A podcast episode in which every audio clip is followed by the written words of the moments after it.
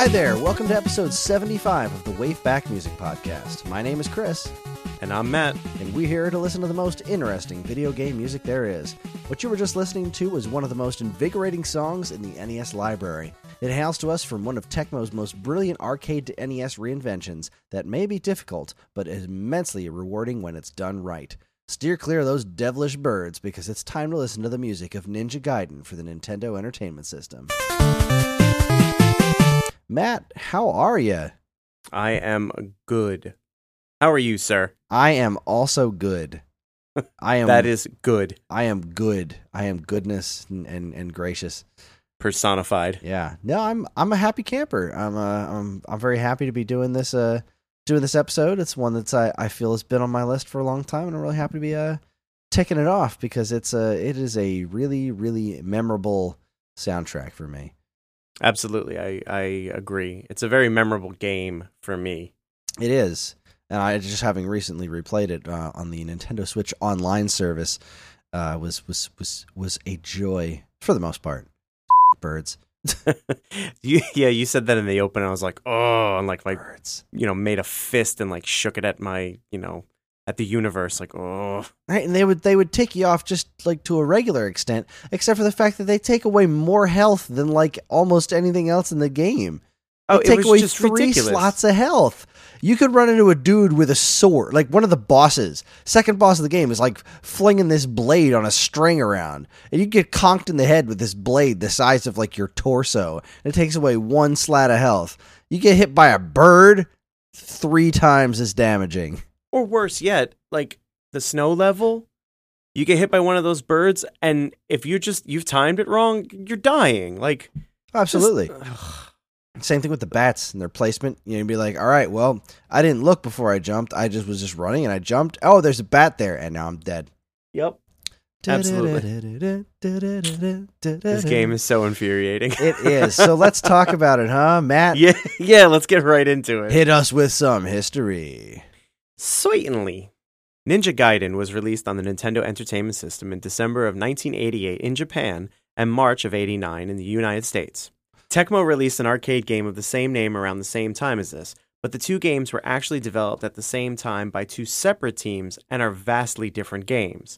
Where the 1988 arcade Ninja Gaiden was a fairly run of the mill beat 'em up, Ninja Gaiden for the NES plays out as a side scrolling action platformer with tight gameplay mechanics, punishing difficulty, groundbreaking cinematic cutscenes, and of course, killer music.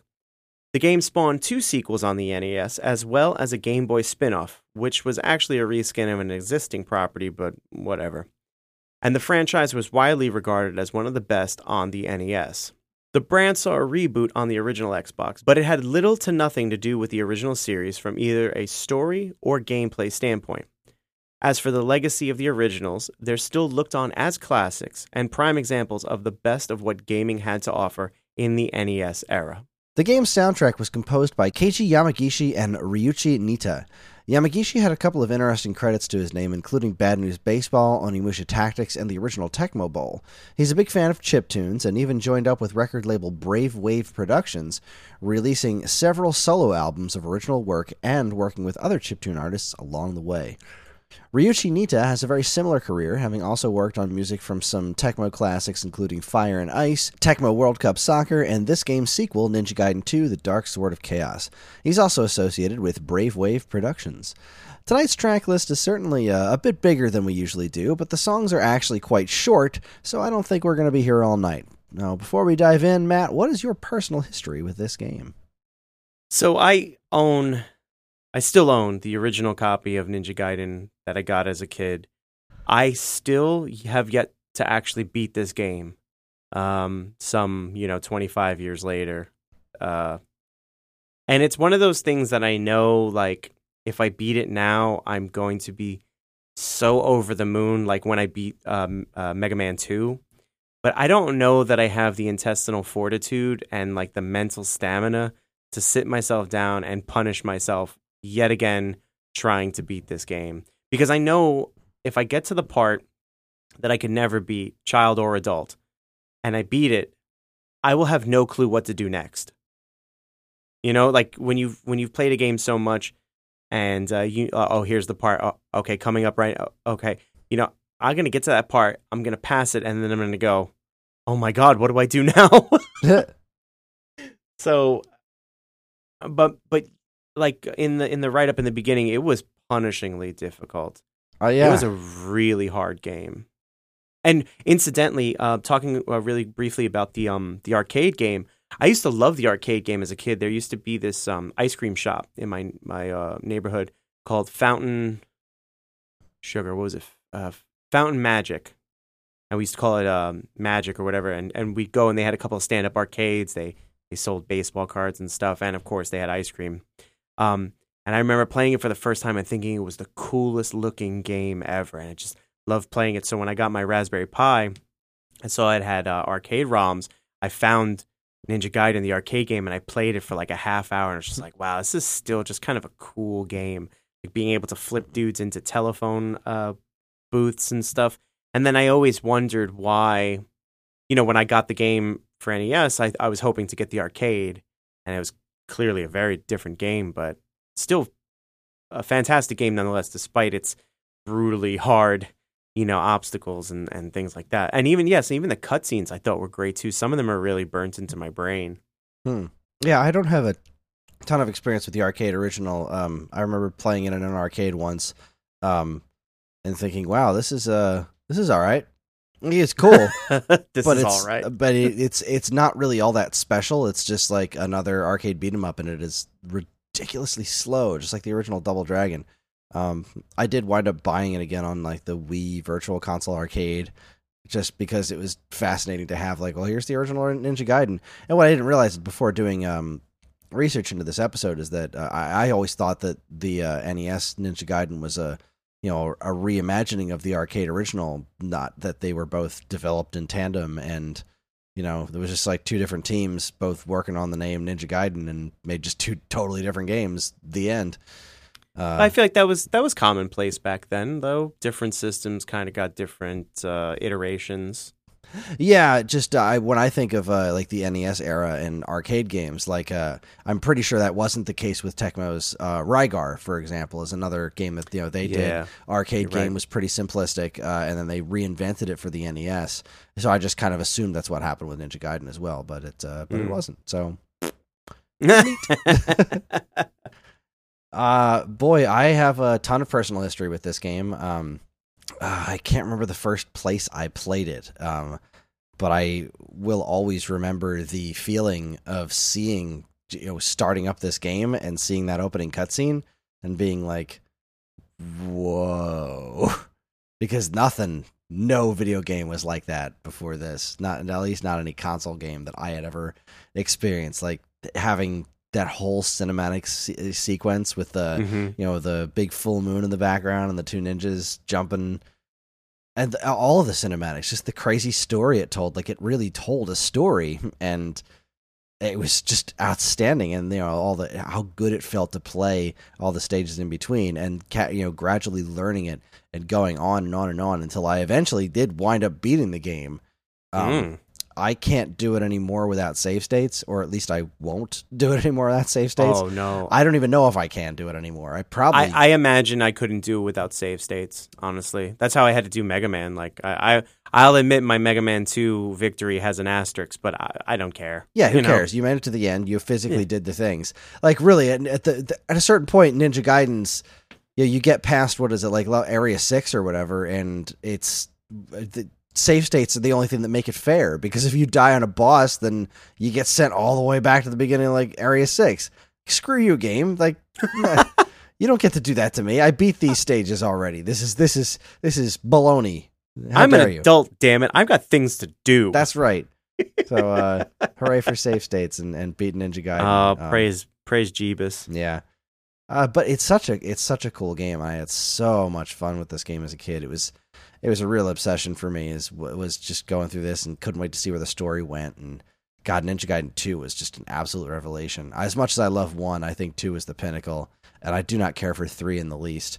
But um, I, I've heard that from a lot of gamers. I, I have yet to play two or three, but with the with the Pi, it's definitely going to be. It's definitely on my list now. I I feel like you now with this um laundry list backlog of games that you know I didn't get to play as a kid or whatever, for whether it's lack of money or whatever. Yeah. I now have the Pi, and I'm like, oh no, I'm like I just like I uh, a previous episode I said I started playing Earthbound, and that's been great. But we're talking about Ninja Gaiden, and so part two is on my list. yeah. Part one, beating part one's on my list, so that that might be one of the next things I tackle. part two does this this great thing where you're just like, oh, you thought that the bad guy in the first one was the bad guy. That's neat. J.K. yeah. JKO. How in the world do you say that? I don't know. I can barely pronounce like American names. Yeah, I've never I I've uh, just in my like, you know, 10-year-old brain always called him Jakayo, but I Mhm. don't think that's correct. Like looking at it now, it looks more like Jacquio or Jacquio. So I'm just going to call him Fred the rest of the night. I'm Uh, okay with that. So it's Ryu and Fred. Yep. And it's our show, so we can say whatever we want. That's right. And Fred's a jerk. really is. he get he gets in all monologues. You put the statue down, he opens up the trap door, and he's like, "Ha ha ha!" Like, man, Ryu, how'd you fall for that? How'd you fall for that trap door trick? Now you're in a cave. Yep. Ah, I thought you were a ninja, dude. Like, seriously, jump, what do- happened? Do, some backflips. What the hell?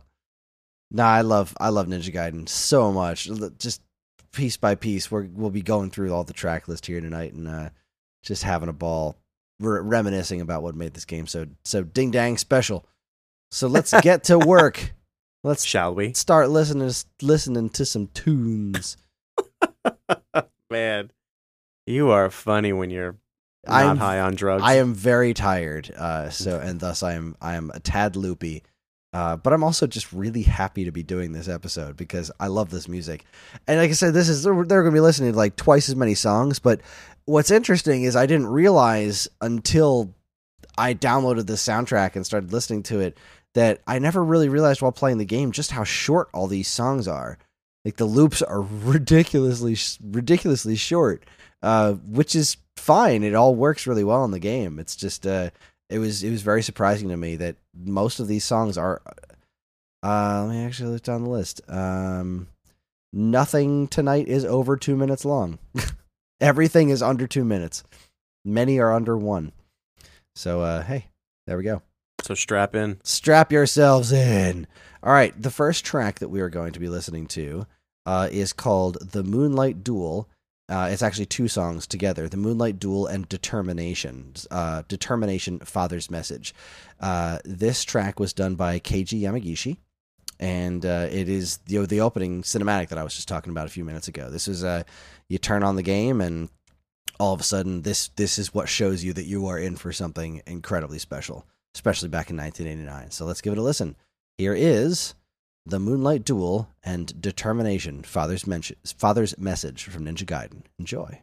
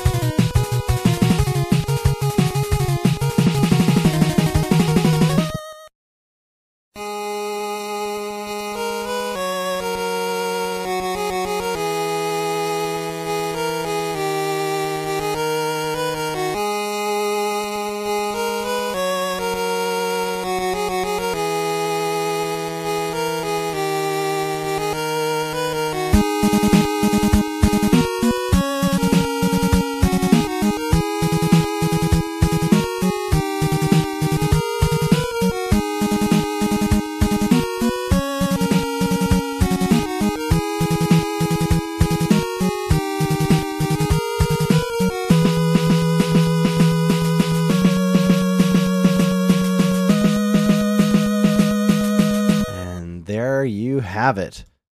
What a way to start, huh? Jeez. Yeah, just a great track. I really just, and I can't I can't listen to it without hearing all the sound effects that go along with it. The sound of the footsteps, the sound of the sword clashing in front of the moon. Oh my god.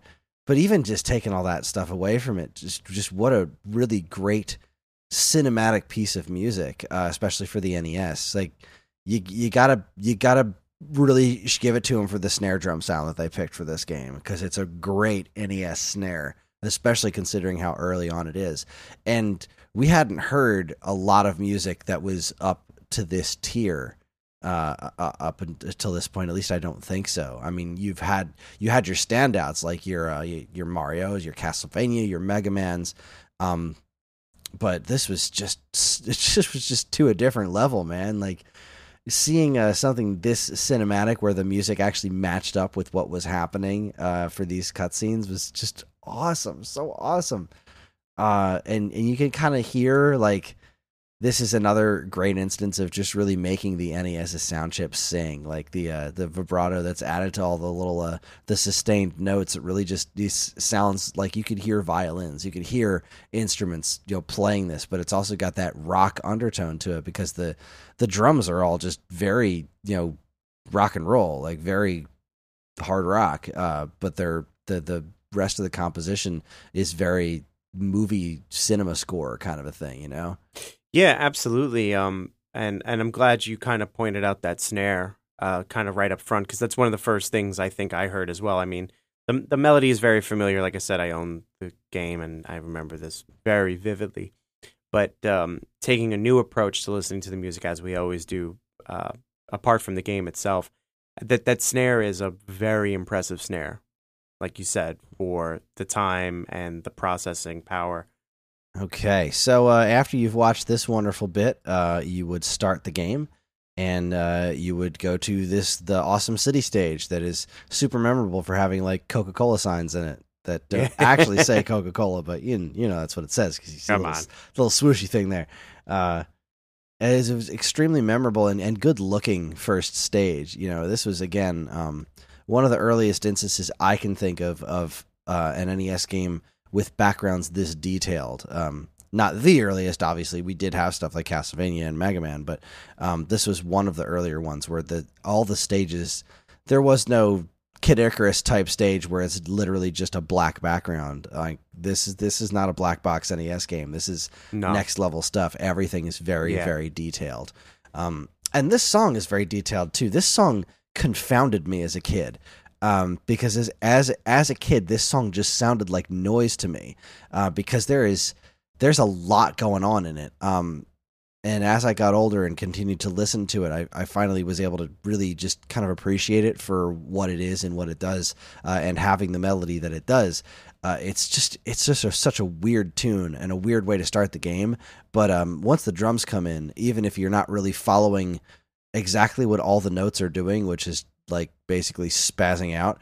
Uh, once the drums come in, you pick up on the rhythm of the game, and it's a it's pretty magical. So this track is called "The Dragon Ninja," uh, which uh, most people probably know as just Act One. It is by uh, Ryuichi Nitta, uh, and we are going to listen to it. So enjoy.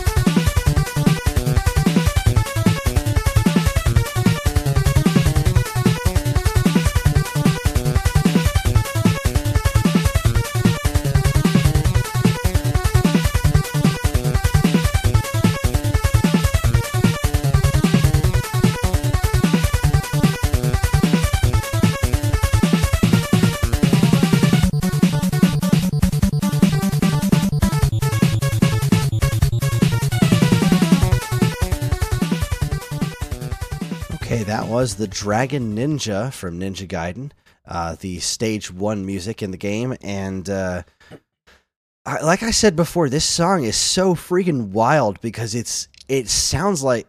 It, it, it kind of sounds like a mess at first, where it's just like it's, it's just it's just completely like all right it's just like a box of nails and I just throw it at your face, and that's the music. it's Wow. just like this Jeez. mishmash of staccato notes just bl- bl- blazing in your ears. But uh, at least for me, um, when I when I finally understood the song after uh, you know a long time listening to it, like just kind of noticing that I was humming the rhythm to it because I don't know when I was when I was a kid listening to this song, I kept hearing that kind of I don't know if you even call it a secondary melody that just it seems like that should be lower in the mix or something to kind of like it reminds me a little bit of Flashman stage. Um, Yes. you know, when you get I to when you get to that, that. like Mhm. it's got this like crazy staccato note thing going like this little extra wiggly guitar part going on underneath it and this one it has the same thing same kind of thing like this extra crazy wiggly guitar part going on but it's just as loud as whatever the what i feel the song's primary rhythm is The that part that's like dun, dun, dun, dun. Oh, now I lost it. I had it in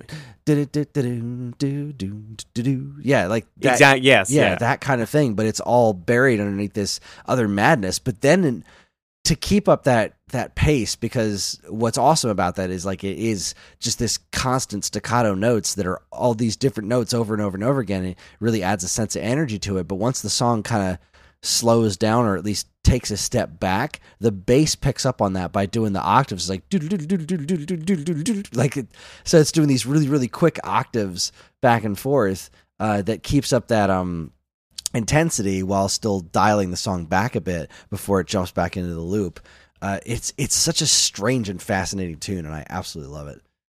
Uh, it. You were saying how you caught yourself humming the melody despite all the stuff that's going on around it, and that's absolutely true. Um, I will never forget this song because it is stage one. I always talk about how like, you know, stage one you've repeated so many times. Exactly, yeah. Uh, In case our listeners haven't guessed, I wasn't very good at these old video games. um, so I, I was constantly listening to stage one music all the time. But this is another one that's really stuck with me too. And um, I hear the music and I see the level like immediately. yeah. You know, get the, getting that throwing star that you can kind of uh, Oh, the windmill Cheat. star, yeah. yeah, you can cheat by jumping over and just Mhm. having this like force field around you. And I see it all so vividly. Um, but absolutely, that there's that there's that melody that sits in there, and that's I honed right in on it. Like you said, like Flashman stage and stuff. It just just honed right in, and Yeah. this is another one where the snare is just a beautiful snare too, just instrumentation wise and stuff. Again, for the processing power, just a beautiful snare sound. Yeah, it's really and it's it's that snare that's consistent throughout this game's soundtrack. That that one specific noise for the snare. It's it's such a smart tool. It it it sounds great. Right? Yeah, And- absolutely. And, we are about to hear it again in full force in one of my favorite boss tunes of all time. I love this boss tune so much. Um, the, the what we're going to listen to is the boss music for Ninja Gaiden. Uh, it's used for most of the bosses in the game. Uh, the song is actually called Showdown at the Portal of Death, uh, but it is also commonly referred to as Battlefield. Uh, this track is by Keiji Yamagishi, and it is super freaking cool. So let's listen to it.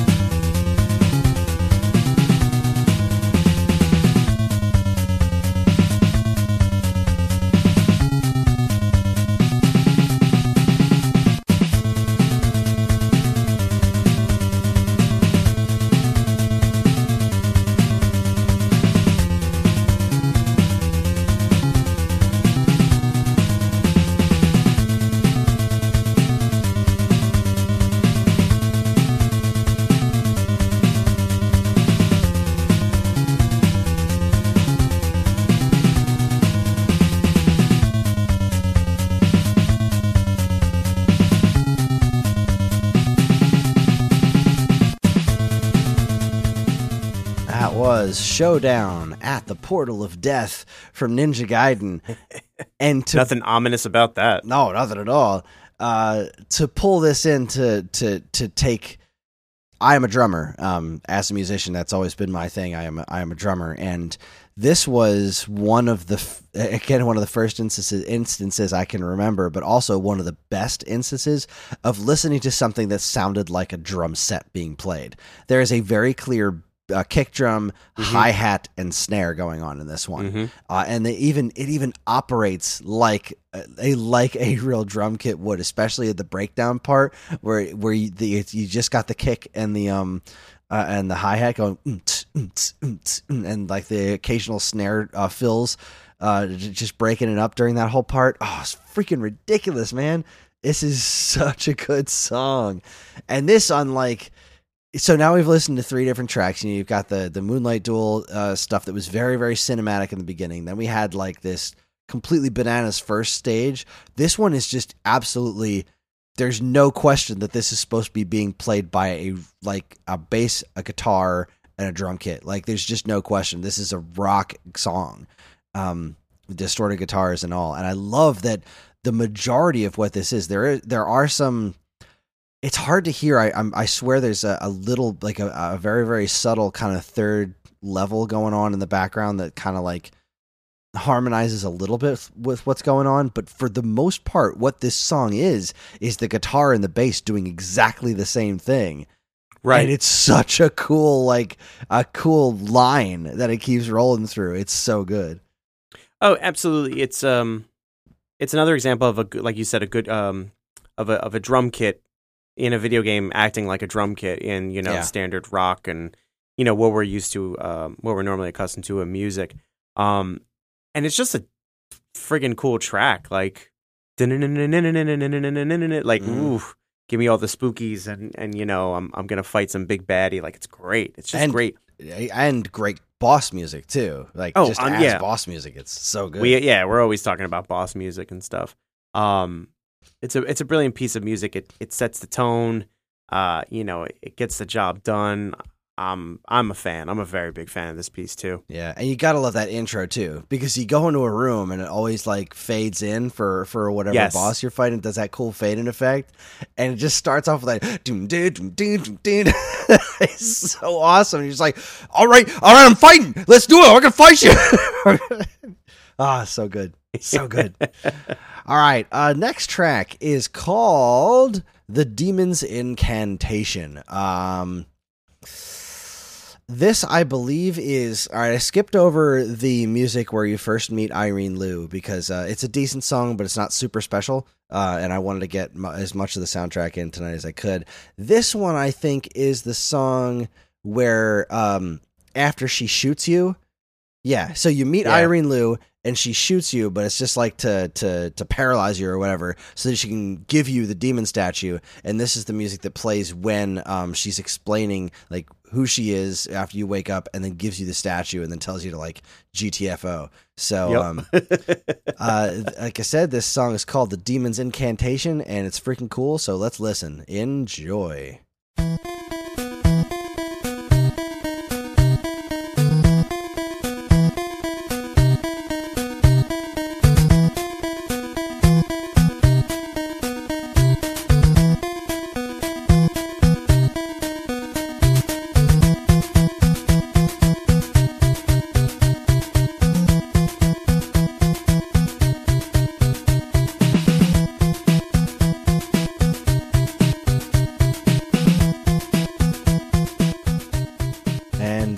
Was um, The Demon's Incantation uh, by Keiji Yamagishi.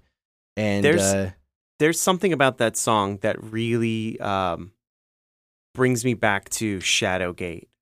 oh boy, yeah. Uh, I was going to say it's a blatant ripoff of The Twilight Zone, but. Oh well, yeah, that too.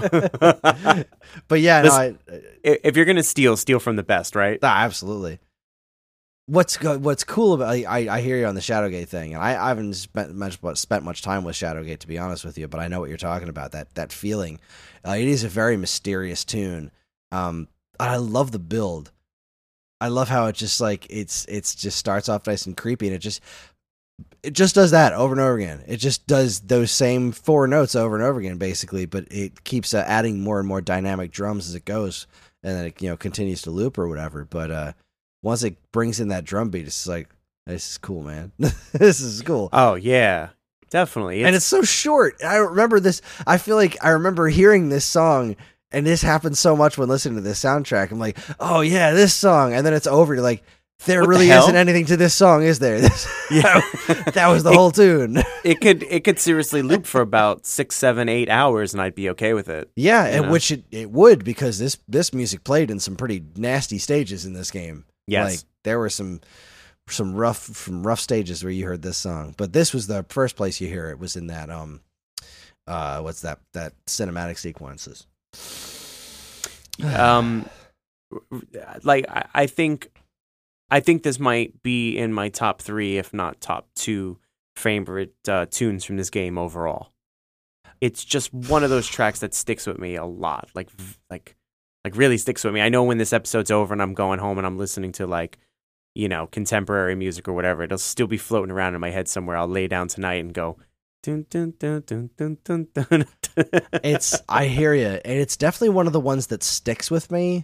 But it is not. It's definitely not my top two. I know which ones my top two are, and um, oh, but this there's not a bad track on here, man. There's just Not really, no. There's so much good stuff, and it's oh, it's It- it's also a lot of it comes with bad memories yeah, it does. A lot of it comes A lot like of "Ah, heartache." ah," throwing controllers and like ah okay. So now there's orange ninjas with jetpacks that drop hundreds of shooting like uh, throwing stars on me that float like paper. What the hell, game?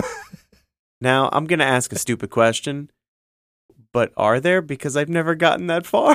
Oh yeah, there are. There absolutely Oh, are. God. You get to a point and they just start. They got little jetpacks and they go across the top of the stage. and they No, drop these little man. little throwing No. stars on you, and you're just No. like, you gotta be kidding me, man. No. It's ridiculous. No, I refuse.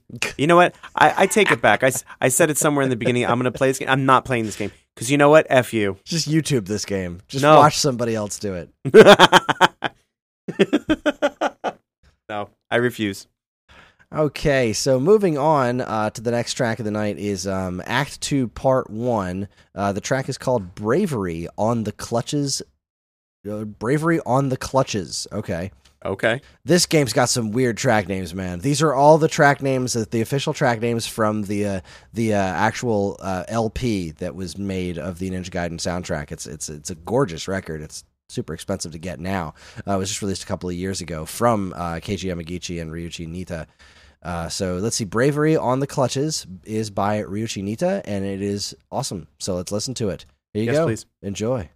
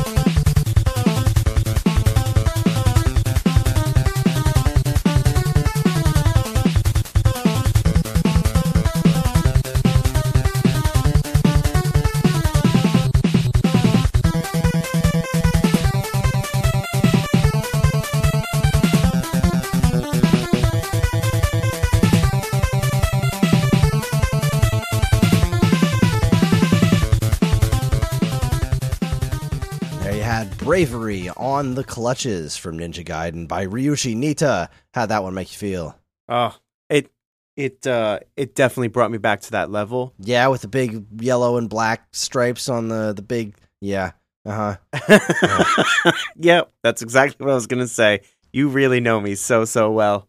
I I just I don't know, man. You could do the show by yourself. No, no. I I love that track too. There's Oh, it's so good. I, I haven't listened to this. Having not played this game has caused me not to listen to this. Um, and and just hearing this stuff really brings back a lot of great uh, memories of being a kid and playing this game. Yeah, the frustration was there. Yeah, like the daunting tax- tasks were there, but it's, it's some really really good music. It and, is. and, and this song is just another example of just how good this music is. Yeah, and I, what what I like, what I find interesting about this one is that it almost feels like it's uh, it's very similar to the Act One music, uh, the the Dragon Ninja, but it's like a slightly more refined. It's less messy than that one is. Um, Right. it evokes a lot of the same emotion, uh, that, you know, very much like a driving, you know, must move forward kind of thing. Uh, Yeah. It also just has that touch of just super cool to it. Um, and some again really really good use of making it sound like there is a actual drum kit playing along with this music um, but it is it is just a bit more refined because there isn't as much uh, messy uh, undertones going on like our, our secondary melody going on uh, hiding the what- whatever you, what what the the music wants you to be focusing on um, right. It's a, it's a smart and awesome awesome tune. So let's follow it up shall we? Uh, with think so. act 2 part 2 uh i the track is called in hiding pursuing the nightmare. Uh this track again by ryuichi nitta and this is you want to talk about a, a s- uh, music that evokes like very specific imagery? This is one that uh, this is one that always does that to me as well. Uh, this is a very very memorable stage because this was this was the first stage that i got truly stuck on you know there were some really tricky jumps in the previous stage we just talked about, but this was the stage where you first met those like dudes that threw the swords at you and the white Ugh. cloaks that kept Yeah. respawning over and over again, and the army dudes that would just run at you from the opposite side of the screen. Uh, this was the stage that I first got truly stuck on, but felt like a freaking master once I once I actually mastered the stage. So um, here is uh, what many people know as Act Two, Part Two, "In Hiding, Pursuing the Nightmare" by Ryuichi Nitta.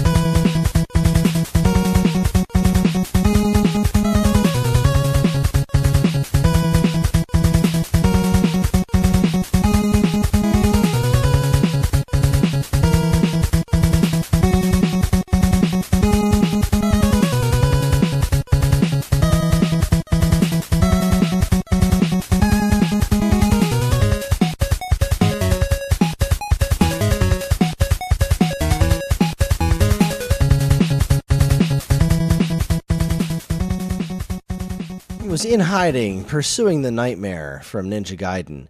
I think my favorite piece of that is the fact that you think it's just going to loop the exact same way the second time, but when it gets to that uh, sort of breakdown part, it just drops the bass the second time.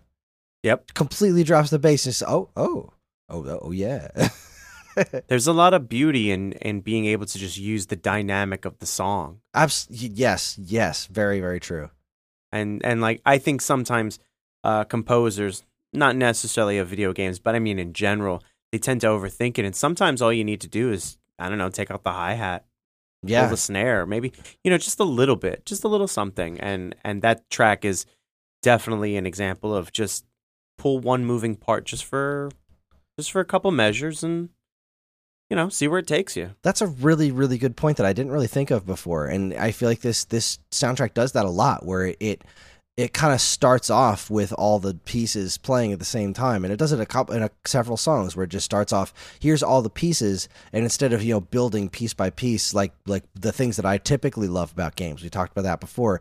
Game Sure. music I love is where it just keeps adding uh, pieces together until it all meshes. This one kind of goes the opposite direction and then selectively takes things away and then when it throws them back in it's just like oh that's that's awesome like th- that bit where it just it just loses the bass and just, and okay, and a lot of it's subtle. yeah, it really is. Yeah.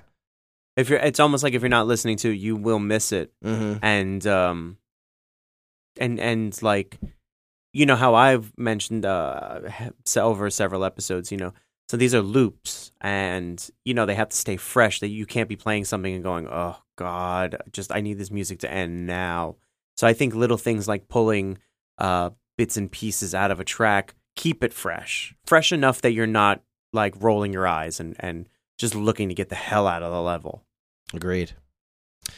So at this point in the game, you have this uh, creepy statue, and you've been told to find Doctor Smith, and uh, this is the music that first comes out in, I believe, a.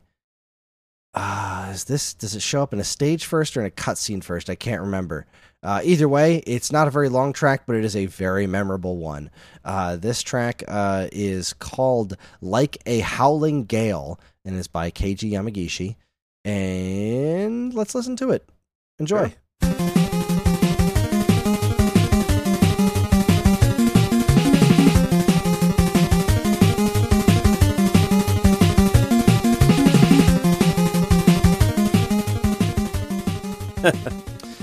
That's literally all there is to it. And it's like, isn't it crazy to think that plays for an entire stage? There's a whole stage in that game where that music plays, and you just like, it never occurred to me that that was that was that short. That was two loops. This track is 18 seconds long. So this is a nine second track, like at best. And it still it still freaking works. No, absolutely. I I I love that piece too. Um I heard you as soon as you started as soon as you started playing. I heard you make that noise, like ah yeah, this one. yeah, absolutely. It's such a good piece of music. It's a shame that it's only that we're only playing 17 seconds of it, but yeah. damn man, I'm I'm really going to have to go and, um, and play this uh, tonight. right? Because you Ugh. just you can picture it in that cutscene where it's just Ryu running and like thinking about like all the different things that could could be going wrong. I I love it. Mm, mm, so good. Uh, now this next one is actually a very it's a very different piece, but it happens like pretty much around the same time uh, as as this is when you actually meet Doctor Smith. Uh, Right. And it is a, it- it's called Reminiscence. It's by Keiji Yamagishi. Uh, and it is a very very cool tune. So let's give it a listen and then talk about it because that's how this show works. Enjoy.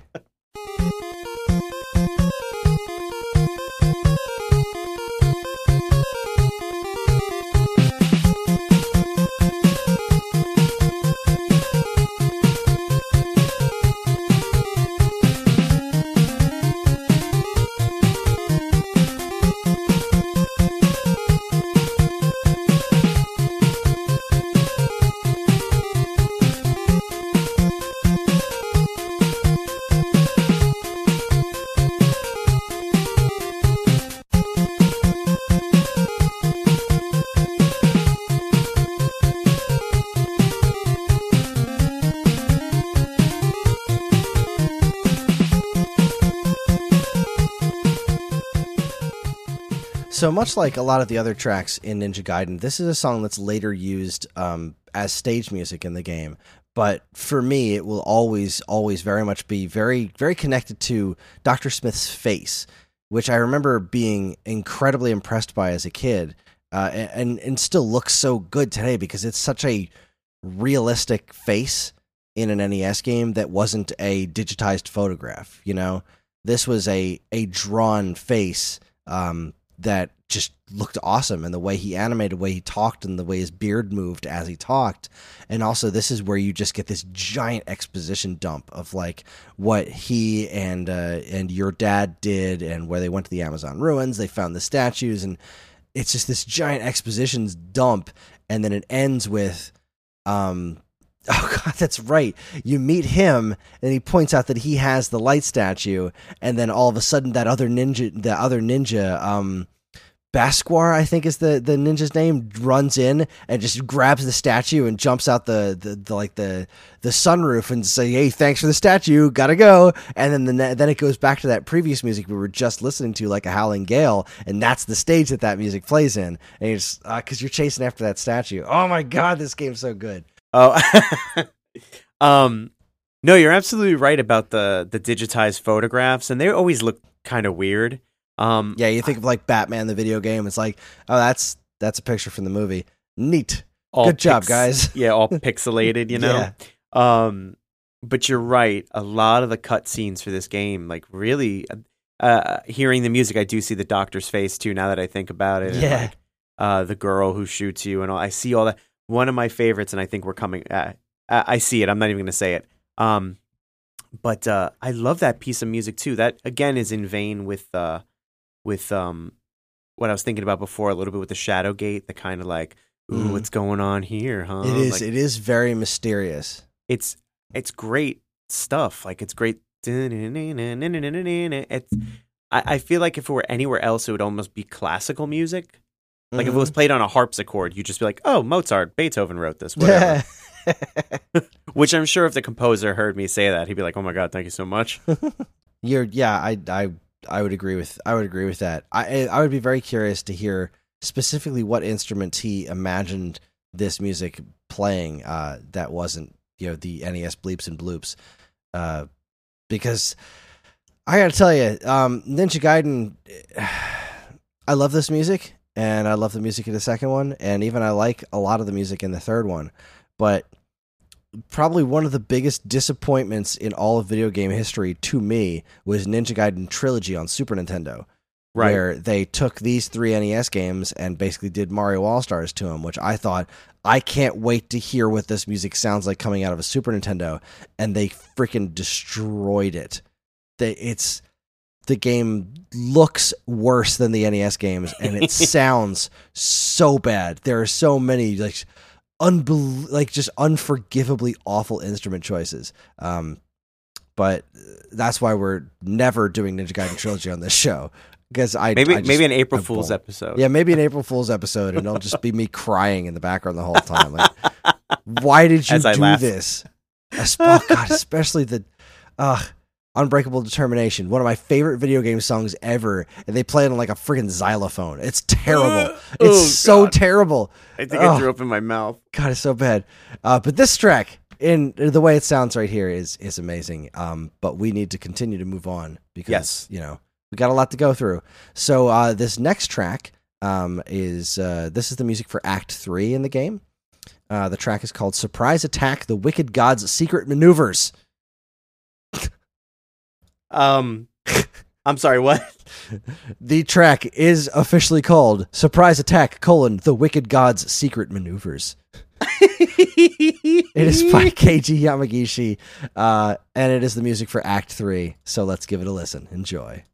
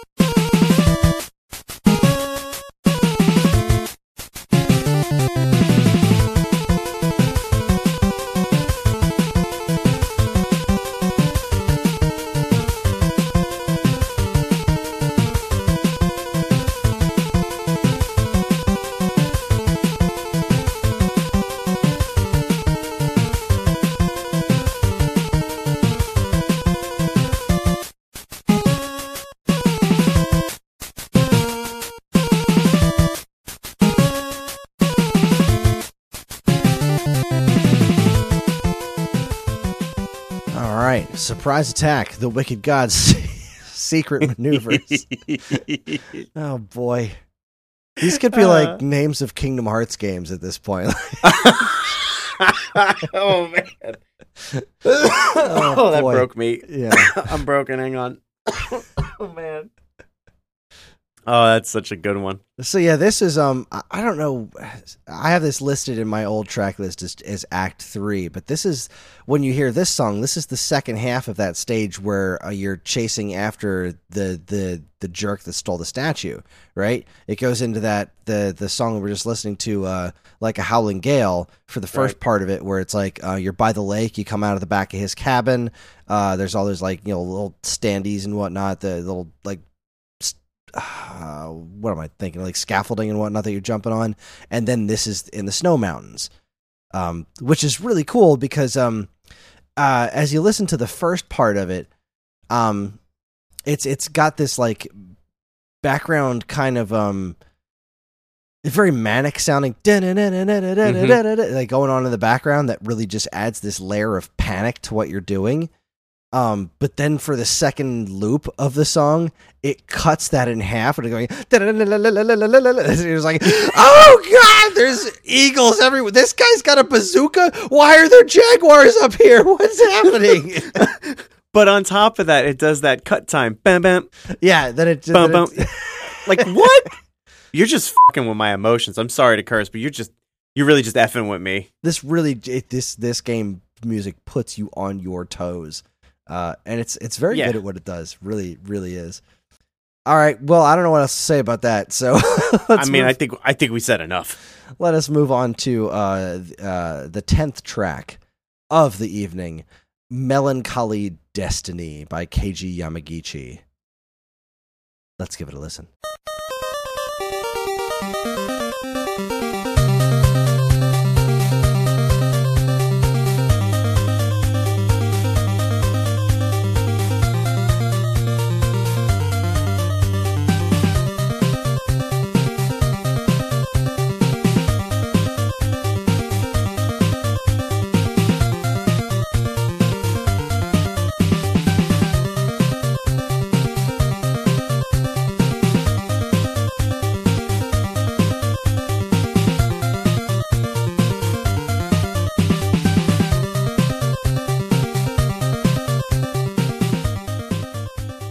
Melancholy Destiny. Uh, we have uh, this or this listed in the, the the track. My old track list. The track is called Death, uh, which is because uh, this is when you come back to find um, Doctor Smith has been murdered, Yes, or he right. and he is dying, and he's like he you're he's talking to you as he's dying about uh, you know all the stuff that's going on, and then the FBI agents show up, the uh, CIA agents turn up at the end, and you're just like, oh no, what is this? What's happening now? What a Ah. twist! But what a gorgeous song, right? What a just Oh, it's fantastic. Oh my god, that that sound, that very um uh like almost I want to say like liquidy. It's very it's it, it's it's got a lot of uh, like a very echoey, very like almost like it's crying. Like it's it's wonderful. It, it is I really really really like this piece. Um and it's such a stark turn, you know, because we're there's all this really really intense stuff going on, and then all of a sudden you get back, and you know the you you get back, and um you get the close up of Ryu's face, and the screen flashes white really quick, and you hear the da da da and he says Doctor Smith, and then like the next shot is him standing over Doctor Smith, who's got like a net over him, and he's just like standing there dying or whatever. Uh, in his chair, you know, begging for you to you know stop these evil people, and ah, so good. it is. It's a beautiful piece of music. One of the things that struck me kind of funny is it. It almost sounds like um, disembodied from the game. It can almost be like a winter level. It has a crystalline kind of sound. There you think That's what you were Yeah. talking about. Yeah, exactly. when they do winter levels, they always add the reverb to give this the the the tunes like a depth to it. And I think that's maybe you were kind of circling the hole for that one. Hmm. Um, it's definitely just a beautiful piece of music too. Well, it's it's also um as as much as it is memorable for this moment, it's actually possibly more memorable if you've ever gotten to the end of this game. Um, because uh, nope. So so spoilers to anybody. Uh, I, I'm sorry, I'm just going It- to spoil. I don't the care. The story it's- works. It's been uh, twenty something years. If I haven't done it now, Yeah, I mean, I know you don't care. I'm saying for anybody listening, I'm about to spoil some stuff in the story, which you know, I was just okay, I was giving I'm them sorry. time to fast forward. Yeah. Um, so what's possibly more memorable is that this is where you have to fight your father.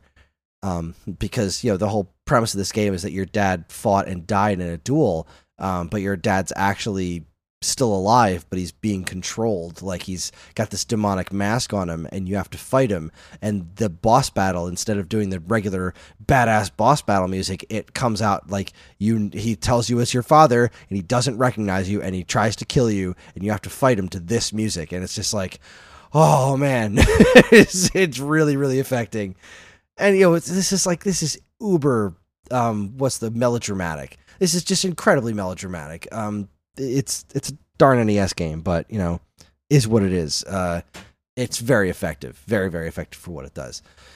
So, following up this track, um, after uh, Dr. Smith dies, CIA shows up and takes you to uh, meet uh, Agent Foster, who is uh, one of the biggest jerks in video gaming. Uh, but he basically uh, sits you down in this like slideshow and te- tells you all about like, well, this is all the stuff that we know, and we're going to hire you to hunt down these bad guys and take care of them for us because, well, we think you can do it, Sonny. And um, this is I, I I wish to God you would make just a show of yourself re just t- retelling games the way they do drunk history. Oh my god. Matter of fact, I'm gonna patent that right now. Uh, so yeah, so you you wind up talking to this Foster guy, uh, and he goes through this whole bit with you, and it's it's it's gross. But this is such a weird song. This is such a different song from anything else in this game, um, because it does sound very business like. I guess I don't know. It's weird. Uh, so let's listen to "The CIA" by Ryuichi Nitta.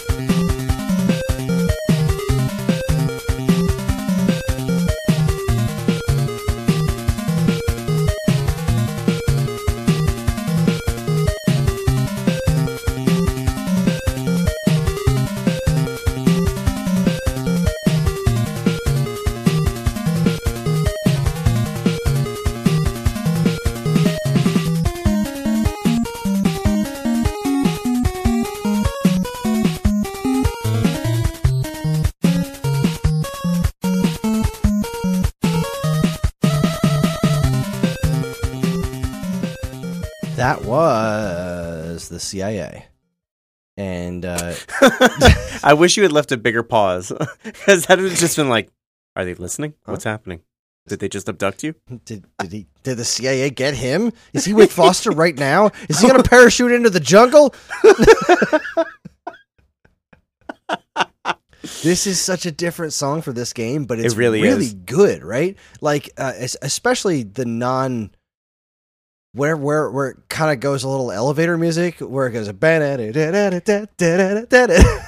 but like all the bits before that are like really really intense kind of Yes. like it's just really really ah, very official sounding I, I love the the stark contrast that this is because up until this point it's like this doesn't take place in reality. There's like you know this guy's a ninja and he's running around in the city and like you slash people and they explode into four I don't know arrows I guess? I don't know. This game's weird. But then all of a sudden there's like dudes in suits and you're like oh wait a minute. This is like this takes place on earth. All right. Yeah. this is wild. Uh and Yeah, so what this- is happening right now? Exactly. it is it, it is quite strange. Um but yeah this is a i like the song i like this song quite a bit. I don't love the part where it gets a little uh, elevator musicy in the middle there but all the rest of it i do find uh, very interesting. And this song goes on i feel like this song goes on forever. Like this this part of the game like he he actually sits you down for a freaking slideshow and like you know that's how the, CIA does, though. the adorable little like wallpaper pattern in the background and everything like the lights go dim and he sits down and is like this is south america we went to the amazon ruins and blah blah blah blah blah blah now i didn't know that the amazon was a thing when i was a little kid or at least I didn't never piece together that that's how you spelled it. And my sister and I thought they went to some amazing ruins. I am not even kidding. For That way longer, so great. that for way longer than any reasonable human should have. I thought that said amazing ruins, and they just like spelled it wrong or something. It's All like, your oh, base is- belong to us. Yeah, I just chalked it up to like you know, oh, this is Bad like in Metal. Gear where uh, you know uh, I feel Oh, yeah. asleep. Those are some amazing ruins. Oh boy, Uh, I hope one day to see the uh, amazing ruins too. Me too. Amazing. Uh, do you have anything to anything to add on this? Uh, I I don't. I, I I you know nine times out of ten, you and I are pretty much uh, in sync with a lot of stuff, and and I'm I can I I would only mirror what you said. I, I don't. I maybe I don't hate the um Muzak part as much as you do. Oh, I don't uh, hate it. I just I- yeah, hate hate's the wrong word. it, Um, it's just it's so much less good than the other stuff. you know what I mean? I'm fairly indifferent to it, so I suppose that's kind of the same thing. No, no, no, no I hear you. I understand that. Okay, uh, so then let's move on to the next track. This is not a very interesting piece of music, but if you've ever played this game, Yep. uh, you know that this is the sound. This is the soundtrack. This is the song to one of the single most memorable images in all of eight bit video gaming. Yes. This is this is the cutscene that made me crap my pants. this is the cutscene that when I got to this, I was like, "Oh my god, this is the single coolest thing I have ever seen." You talk to the CIA agents, mm-hmm. Foster. They put you in a plane. You parachute into the jungle. You play this ridiculous jungle stage. You get to the very top of this mountain in the jungle. You have to, you know, climb up and up and up and up. You dodge some friggin' cheetahs and birds that are trying to kill you for you know whatever reason. And you get to the end of the little stage, and the stage just pretty much stops, and you make a jump for it, and all of a sudden, bam, cuts to this music, and you see this amazing castle in the background and the camera pans around and there's Ryu standing on like a rock looking at this castle and it is an if you've ever played this you know what I'm talking about. This is the image. This is the unforgettable image of this game. It's unbelievable. And um Adam Shub uh the square painter if you've ever seen any of his stuff Yep. I met him a long long long long long time ago and he was just starting out. Um, it was at Niagara Bar in Manhattan, and uh, my band at the time we had a regular gig there, and uh, we went to go talk to some people one of these nights that they were doing an art show, and I remember standing there in, in this room in in the main room in Niagara, and um, my bandmate Michael was just like, "Yo, Chris, look at that," and I turned around. And there was a painting of this on the wall. And I just thought it was like a poster or something. And then I walked closer and I saw that it was a hand painted this giant on the wall. And that's when I met Adam for the first time. And we've been pals ever since. Uh, I was, oh my God, this image and this music in general, like I said, this is not a super impressive piece of music. It's, um, but boy, does it match one of the best pieces of video game imagery of all time. Uh, the song is actually called The Sanctuary of Shadows. It's by Keiji Yamagishi. And let's listen. Yama- Yamagishi. I keep accidentally saying chi. It's she. Um, let's listen to it now. Enjoy.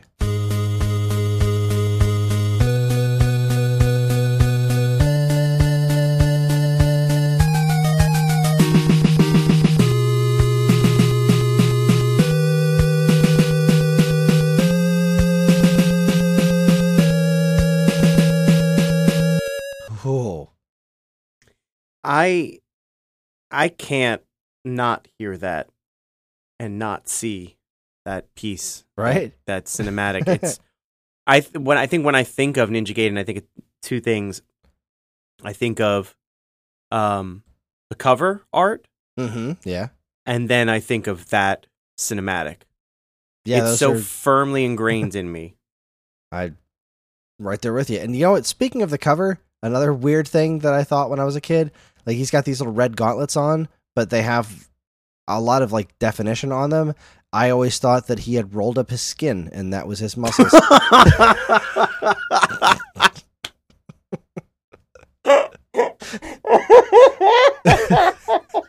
Good luck on seeing that. oh God. Oh my God. I found it very disturbing as a child. Um, I find you very disturbing as a child. I was a weird kid. I didn't have many friends. Um, Clearly.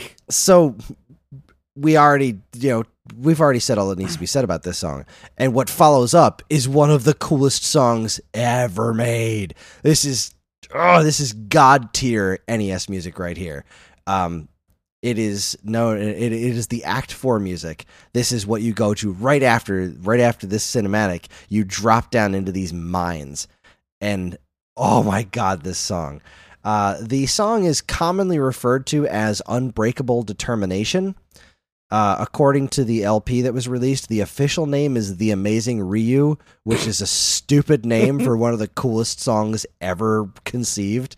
Uh, so I'm going to continue to call it Unbreakable Determination, and you are going to listen to it and love the heck out of it because it is so freaking good. This is just this is face meltingly good. This song is so oh my god, I love it. Let us listen to Unbreakable Determination by Keiji Yamagishi. Enjoy.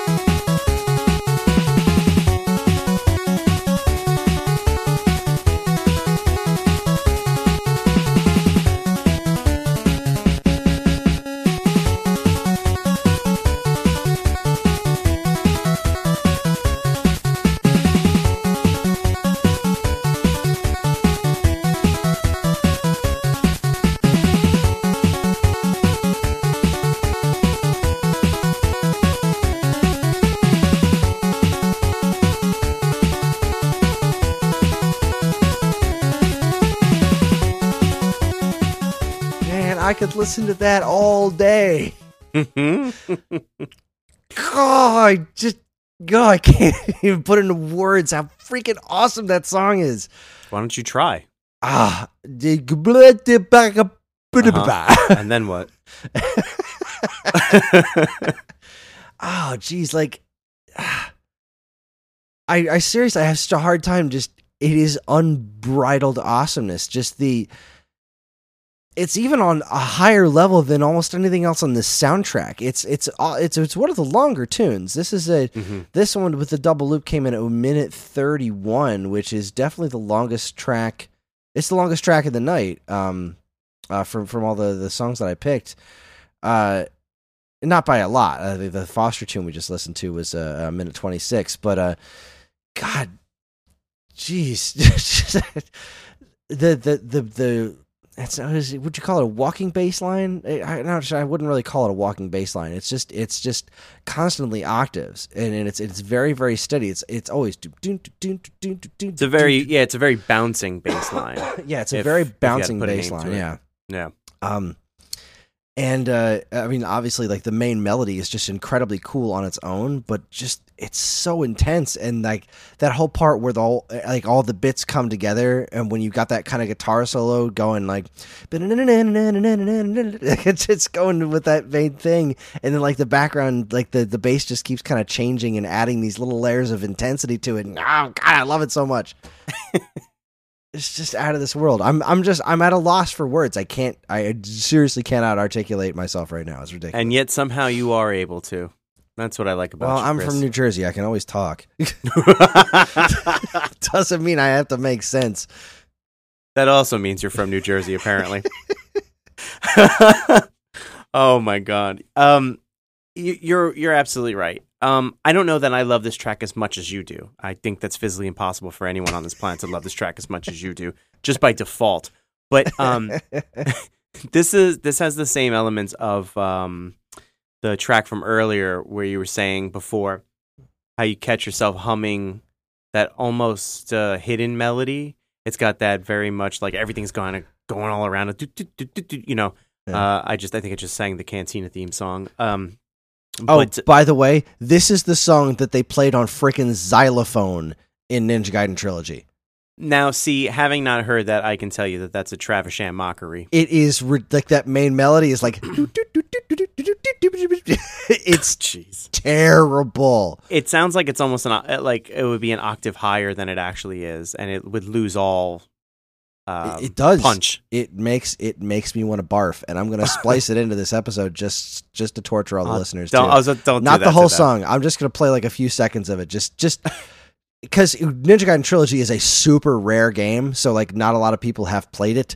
So if you've never experienced the horror of what they did to this game, you're about to. Oh boy.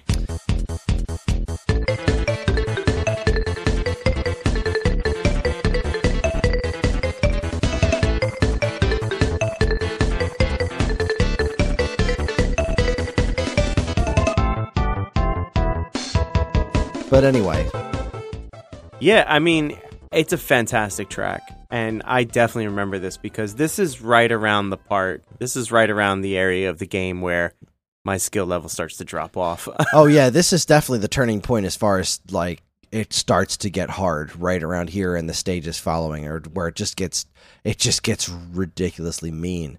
Um, but this stage is also incredibly cool. Uh, you're introduced to a couple of new enemy types. You've got those green ninja guys that just run straight at you super fast and jump. yeah. Um, the hell's that about? I don't know. They're just crazy. it's like, all right, okay, n- crazy green ninja guy. Like, you got a sword. I don't know. It's weird. Whole game's weird. Nothing and yet, about it makes so freaking good. So freaking good. So freaking good. Okay, let us let let's keep this let's keep this going. Yes. Uh, the next track, uh, commonly known as Bloody Malth, uh, is uh, actually Malth the Crimson Terror by uh, Keiji Yamagishi. Um, okay, so this is another one of those absurdly memorable moments. Uh, have you ever fought Malth before? Uh, it depends. What is Malth?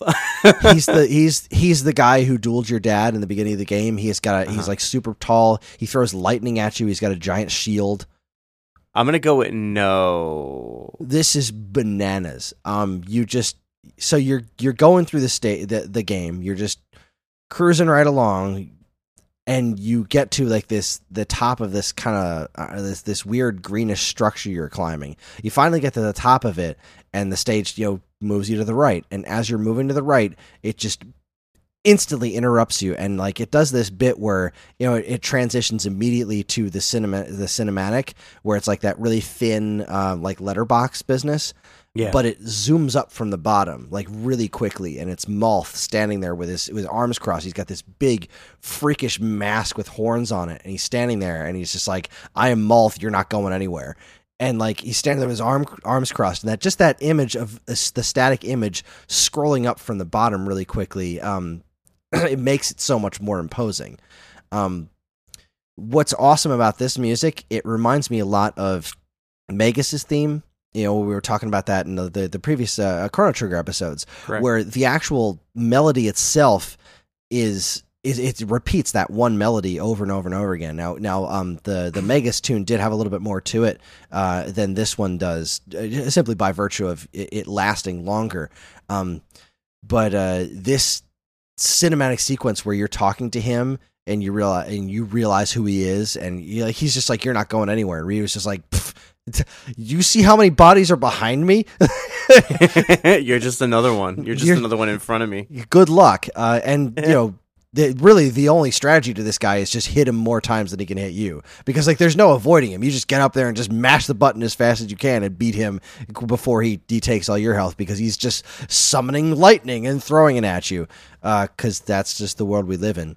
But this is oh boy, this is a really, really, really intense track. I love it so much. So really quick uh, side note. yeah. Uh, can I just say that I loved? I, I you said you got to you know button mash him just to death. I absolutely loved the way the animation looked on the sword swipe. oh yeah, very much. I thought they did mm. such a great job on that. yeah, absolutely. Okay. Side note. All right. Side note over. Malth the Crimson Terror by Keiji Yamagishi. Enjoy.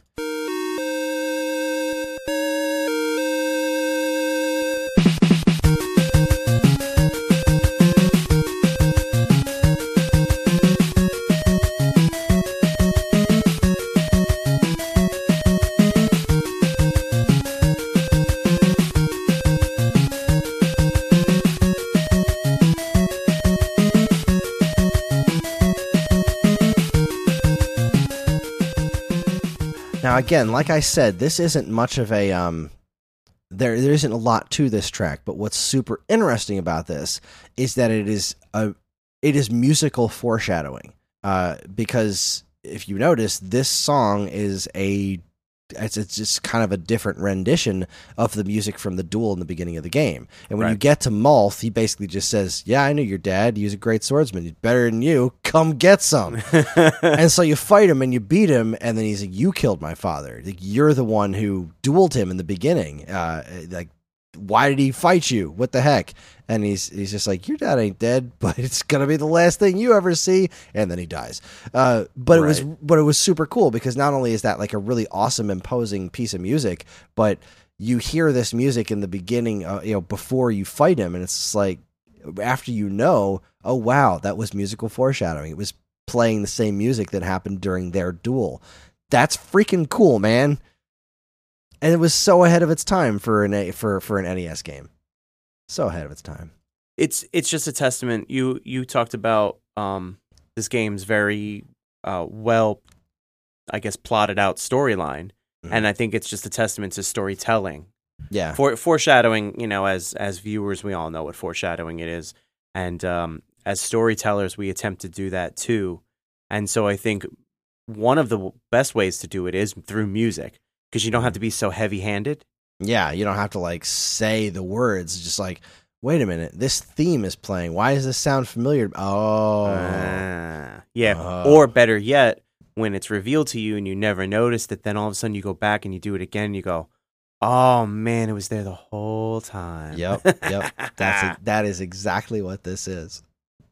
Okay, let us uh hop along to the next track. We're coming up to the end here. Coming up to the end. Uh, this track is called Crisis. Uh, it is by Keiichi Yamagichi. You may also uh, know this as Jaquio. Uh, Todd, what did we say his name was? Fred? Fred. Fred, yeah. Uh, Fred, the evil guy. Uh, essentially his theme. Um, I don't know. Let's listen to it. Uh, enjoy.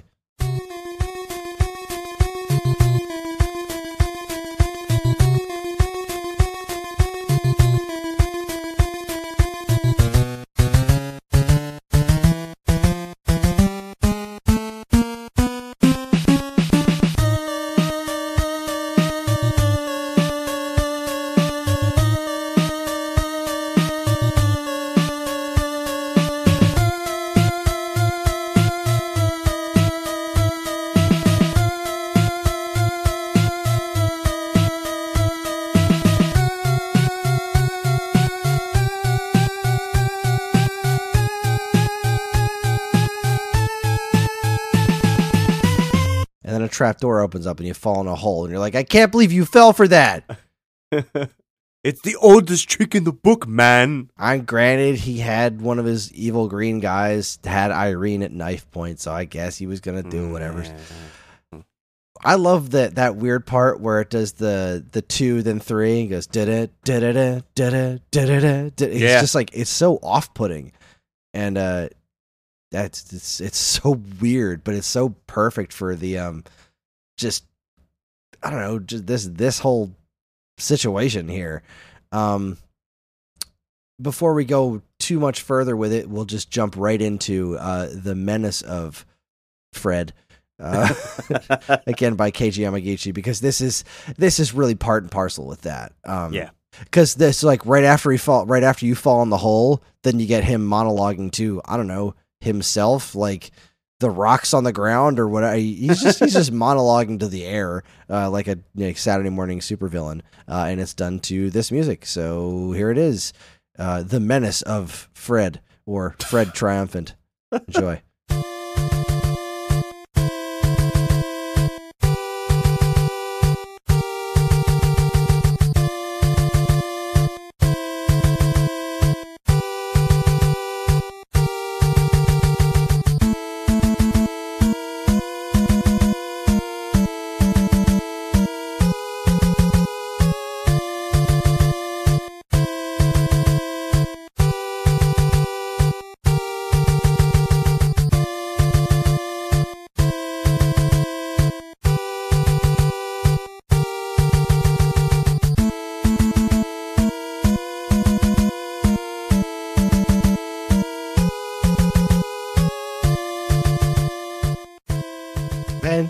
Not the most interesting track in the world, but it is Nah. a.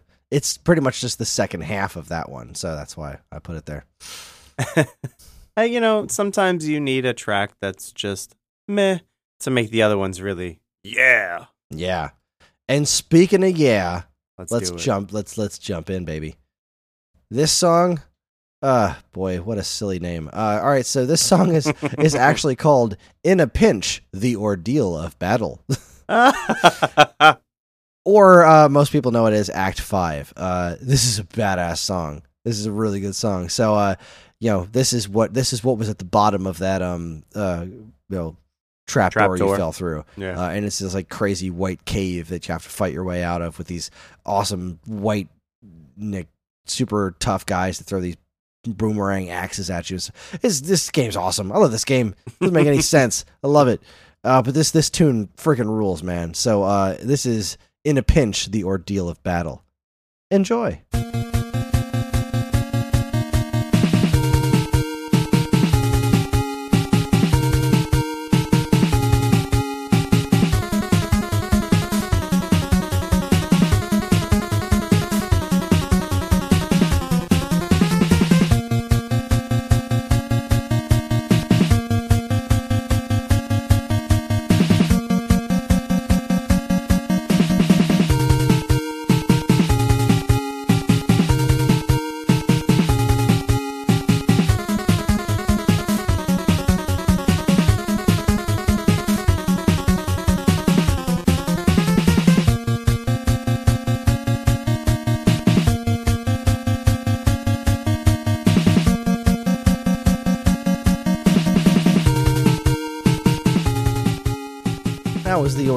Battle.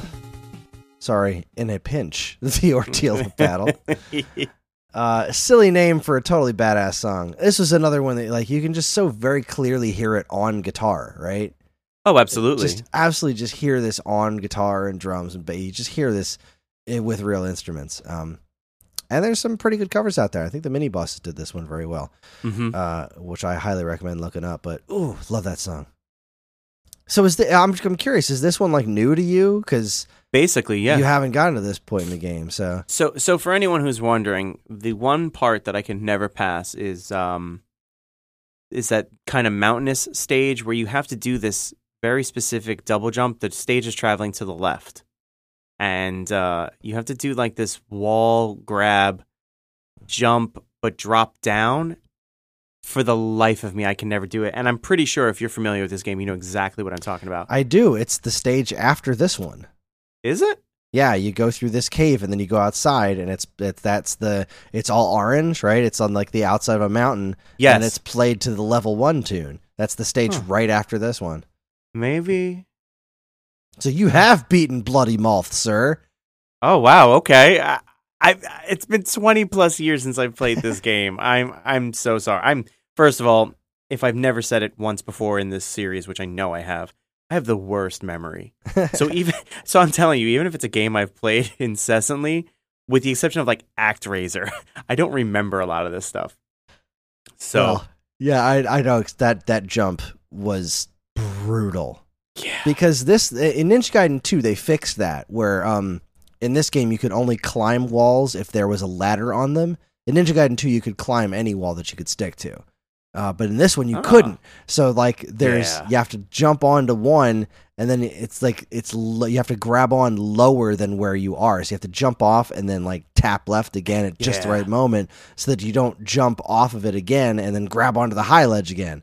Oh, if you if you pain. watched me, Chris, and Dan during the Pitathon play um, Teenage Mutant Ninja Turtles, we joked about the anxiety of the um, the underwater level. underwater level. That's that's like an eight. This jump is like a twelve. Yeah, yeah, I, I, you on that. hate it. Like talking about it makes me kind of anxious. Yeah, that was that was just mean. That, Oh. that particular jump is just plain mean. yeah, there's a special place in hell for guys who created that. Yeah, uh, there's a special place in hell for the the creators of the original Ninja Gaiden. Absolutely, especially considering the whole like you know die at the one of the three forms of the last boss and get sent back like six levels. Like Not how cool. very dare you? Not cool. Okay, um, this uh, this will be our last song of the night before the one that we play you out with. Uh, this is commonly referred to as "Death of Ken Hayabusa," uh, but the official name of the track is "Requiem" uh, by Keiji Yamagishi, uh, and this is after you beat up your dad. He snaps out of it, and then oh, um, he's not doing too well. My bad. Wait, no, he's he try he saves you. That's right. Uh, Fred uh, shoots like some crazy death ball at you, and your dad gets in the way, and then he kicks it. Uh, eh, but he he does so to this music, which is uh, gorgeous. Is a really really great tune, and uh, a really it's it works as kind of like a complement to the original prologue music, uh, Moonlight Duel. Uh, it's it's it's just it's gorgeous. It's probably my number two song in this game. It's really wonderful. So uh, let's go ahead and listen to Requiem from Ninja Gaiden.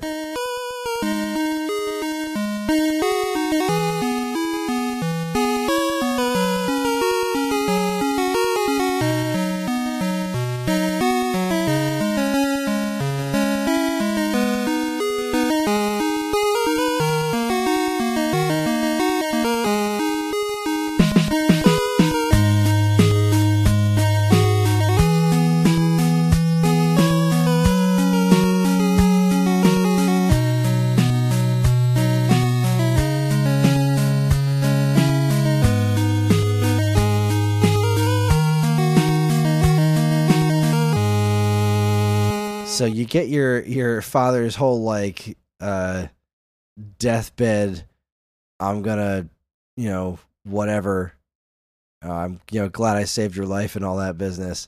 And uh right after that it's uh oh boy, like I'm, I'm looking at I just wanted to look at this bit here where that there it is. You've got he says Ryu, you've got to get him for me. And he says, Father, and they do this awesome animation of Ryu turning around. Your day has come, Fred. and then you fight this like ridiculously hard uh, three part um, finale where you have to fight Fred, and then you have to fight um, the two different forms of the demon. Uh, yeah, it's it's just bananas. But what a great song, huh? Like what a really really good tune. It's very touching for like an 8-bit, you know, kind of chip tune piece, you know? hmm It's um it sounds very fitting of the part.